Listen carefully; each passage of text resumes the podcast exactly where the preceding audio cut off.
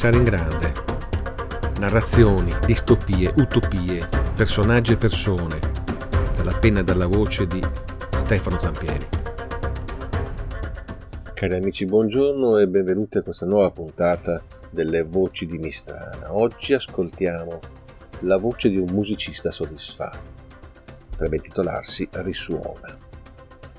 Il mistero della musica e dell'arte, ecco questo è potrebbe essere inteso come soggetto di questo raccontino. La musica come ciò che fa umano l'uomo, ma anche il grande mistero che in essa è contenuto.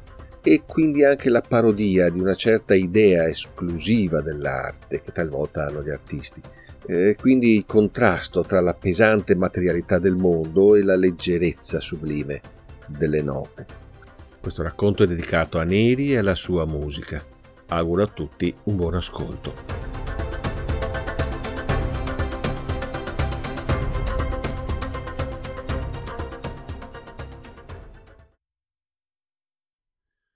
Tira un vento caldo e teso.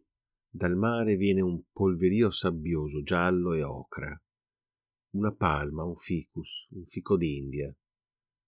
Un pastore di Oristano, bruno come un tronco d'oleandro si costruisce una casa pietra su pietra fra le zolle arse dal sole. La notte fra queste colline di sassi e ulivi è sempre inquietante. Non si sa chi c'è, non si sa chi muove la panca in giardino. Lungo la strada un rovo di more nere e rosse. Le mosche sono padrone dell'aria. La compagnia fece scalo a Yerzù. Smontammo dalla vettura senza dir nulla. Qualcuno aspirò forte l'aria per ripulire i polmoni dopo il lungo viaggio e prima di mettersi nuovamente in cammino. Ci dividemmo in tre macchine perché il lungo autobus che ci aveva accompagnati fin lì non ce l'avrebbe fatta su per le faticose salite dell'Ogliastra. La strada penetrata nella roccia e le curve ossessive che tagliavano la montagna senza mai vincerla, o le andri che vibravano al passaggio delle vetture, gli sguardi cercavano quanto sarebbe stato possibile vedere e non c'era né per la strada né oltre il monte. Poche tracce, una ripa ordinata dagli ulivi, un capanno di pastori lontano, come in una antichissima poesia. Un cippo perché qualcuno l'ha tagliata la strada per andare da qualche parte e non si sa bene dove. Tutto il gruppo, sballottato dentro le auto, osservava quel mondo come fosse un altro mondo, abituati alle sale da concerto, al pubblico dei teatri, alla esclusiva fraternità dei conservatori, alla raffinata intimità degli strumenti e degli spartiti, lì si sentivano fuori posto. D'improvviso sulla strada si impose un asinello immobile, come una statua di pietra dello stesso colore della pietra. Le vetture a passo d'uomo aggirarono l'animale, che non le vide e non si spostò. La strada era sua. L'odore del mirto la lunga strada tra le montagne rosse di Dolomia verso Perdas de Fogu. C'è un altopiano isolato e brullo dove si sente solo l'odore del mirto, la ginestra sulle ripe. Arrancando faticosamente, la bassa vetta del monte fu conquistata e finalmente si scese. Qualcuno aveva un leggero sapore di nausea in bocca. Noi suonatori finalmente ci sistemammo. L'aria è fine e viva, sottile come da una distanza che percorre libera, silente come il tempo che è passato per questo luogo senza lasciare traccia. C'è una liturgia non scritta che i musicisti eseguono dapprima nella propria rigorosa solitudine, poi tutti assieme.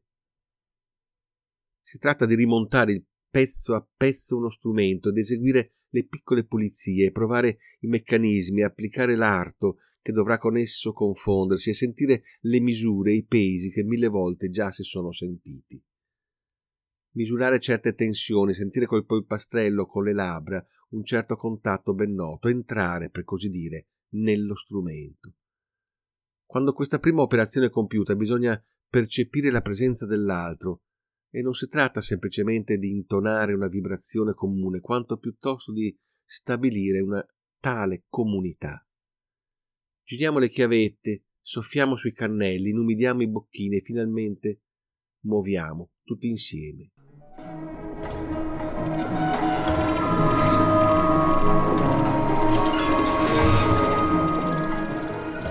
Allora in quel luogo deserto ebbe inizio un sublime concerto di suoni.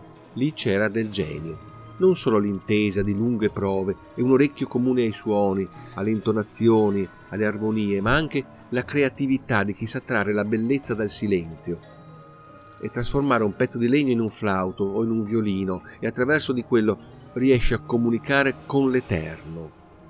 Noi eravamo lì proprio per quello, per quell'Eterno che ci chiamava, al quale volevamo corrispondere con la forza di chi è così ricco che può sprecare la propria ricchezza. Ecco, un concerto senza pubblico. Solo noi e lo spazio, solo noi e il tempo, solo noi e, appunto, l'Eterno. Un concerto destinato a toccare l'apice della grandezza e a esaurirsi un momento dopo. Un concerto che nessuno avrebbe ascoltato, che nessuno avrebbe registrato, che si sarebbe esaurito esattamente nel momento in cui l'ultimo strumento avesse smesso di suonare. Toccare la vetta della bellezza e cancellarla per sempre.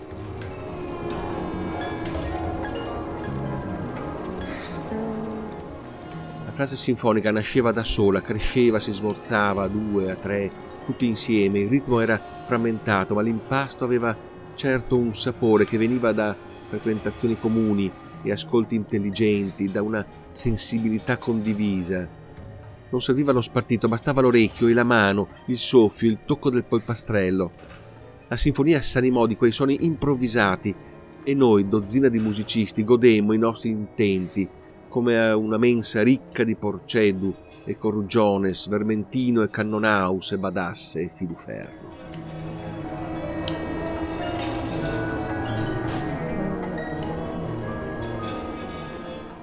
Divorammo le nostre note fin tanto da esserne sazi e quando fu il momento di chiudere lo sentimmo tutti insieme per quel senso di pienezza condivisa che rende ragione dello sforzo, del viaggio, della fatica, del gesto l'ultima nota risuonò. Risuonò nell'aria, nell'aria lucida dell'altopiano deserto. La musica si spense e cessò. Silenzio. Solo un vento leggero. Noi musicisti ci scambiammo reciprocamente la nostra soddisfazione con la sicurezza contenuta di chi è esperto e sa quello che fa e quanto c'è da aspettarsi da quello che fa. Prendemmo tutto e ce ne andammo soddisfatti. Le auto ripercorsero a ritroso il cammino. Dall'alto si sentiva il bramire dei motori che scompariva dietro le ultime curve. Non restava nulla, soltanto il silenzio e il profumo del mirto. Nessuno aveva sentito, la musica era dispersa, dispersa l'opera, nessuno l'aveva scritta, nessuno la ricorderà, cancellata. Questo credevamo noi dodici musicanti ed eravamo orgogliosi d'essere noi a fare e disfare, senza che nulla mai restasse e la bellezza fosse perduta e l'arte si consumasse in luoghi deserti, come si consuma un fuoco che non riscalda e di cui nulla si conserva, nemmeno una cenere che si disperda nel vento.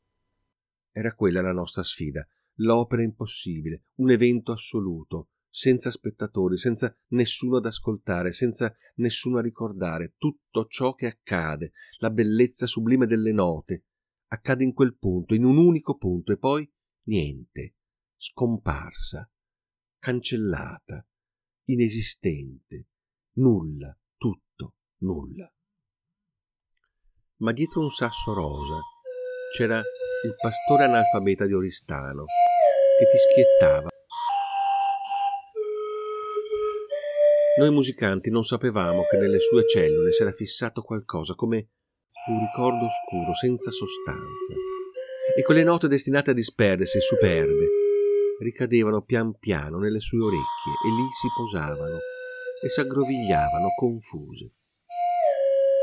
Raccoglieva le sue bestie per accompagnarle lungo gli aridi pascoli e dentro di sé, senza saperlo, aveva carpito il segreto che fa gli uomini umani. Molti anni dopo passeggiavo per quelle terre, alla ricerca del rumoroso silenzio del vento, quando d'improvviso sentii il suono rozzo e volgare di uno zufolo.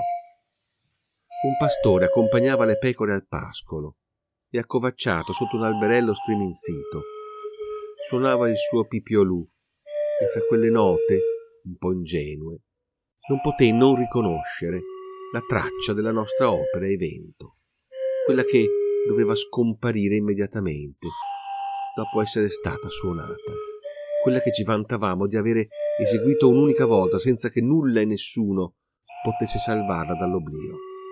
Eccola lì, invece, nascosta fra le note banali del piffero d'un pecoraio, risuonava insieme con l'odore del mirto.